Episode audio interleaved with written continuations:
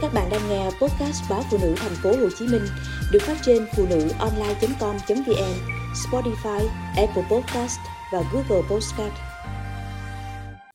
Noel năm nay cũng là ngày cưới của chồng cũ.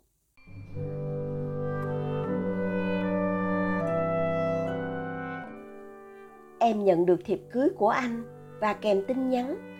Anh rất mong em sẽ đến và chúc phúc cho anh chúng ta đã có một cuộc hôn nhân không trọn vẹn với những ngày triền miên trong các cuộc cãi vã.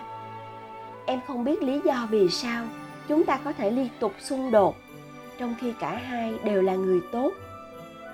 Em cố tìm câu trả lời, nhưng không thể nào có. Còn nhớ, anh là một người thích tụ tập bạn bè. Em thì chúa ghét.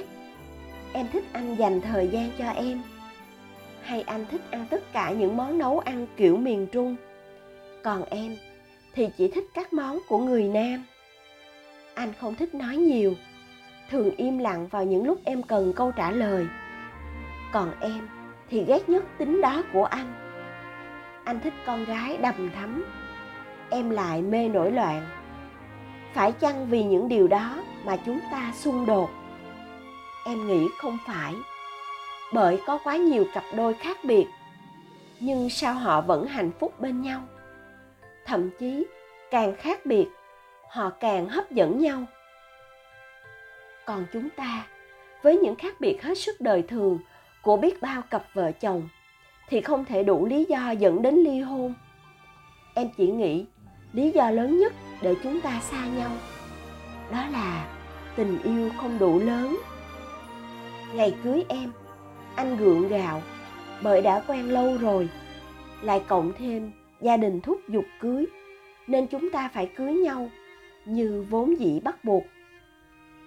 Rồi khi sống cùng nhau, anh cũng thản nhiên vẫn giữ tất cả những thói quen của một chàng thanh niên độc thân, không cần quan tâm đến trách nhiệm của một người chồng.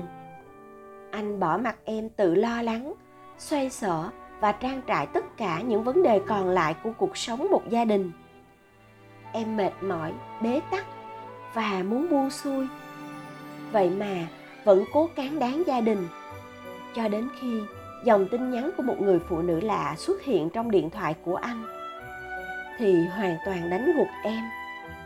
Cái cảm giác nghẹn đắng của người đã hy sinh tất cả để lo lắng cho anh, nhưng rồi bị anh chối bỏ bằng cách đi ngoại tình, khiến em đau đớn. Anh nghĩ anh có xứng đáng với tình yêu của em dành cho anh không? Chúng ta ly hôn trong nước mắt. Em khóc đến ngất liệm từ ngày này qua ngày khác. Còn anh cũng vẫn chỉ im lặng. Anh không thừa nhận cái sai của mình. Cũng chẳng mong em tha thứ. Cái sự im lặng đó của anh như một cú trời giáng với em. Chúng ta để mất nhau trong cuộc đời thật nhạt nhẽo hai năm sau ly hôn anh vẫn trầm tĩnh như ngày nào nhưng trên khuôn mặt anh thì hiện rõ nét tươi vui, hạnh phúc. Anh kết hôn với một cô gái 24 tuổi, trẻ hơn em.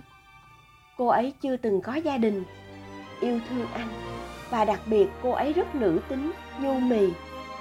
Em vừa mừng cho anh, nhưng cũng vẫn cảm thấy có điều gì đó đang xé nát tâm can mình.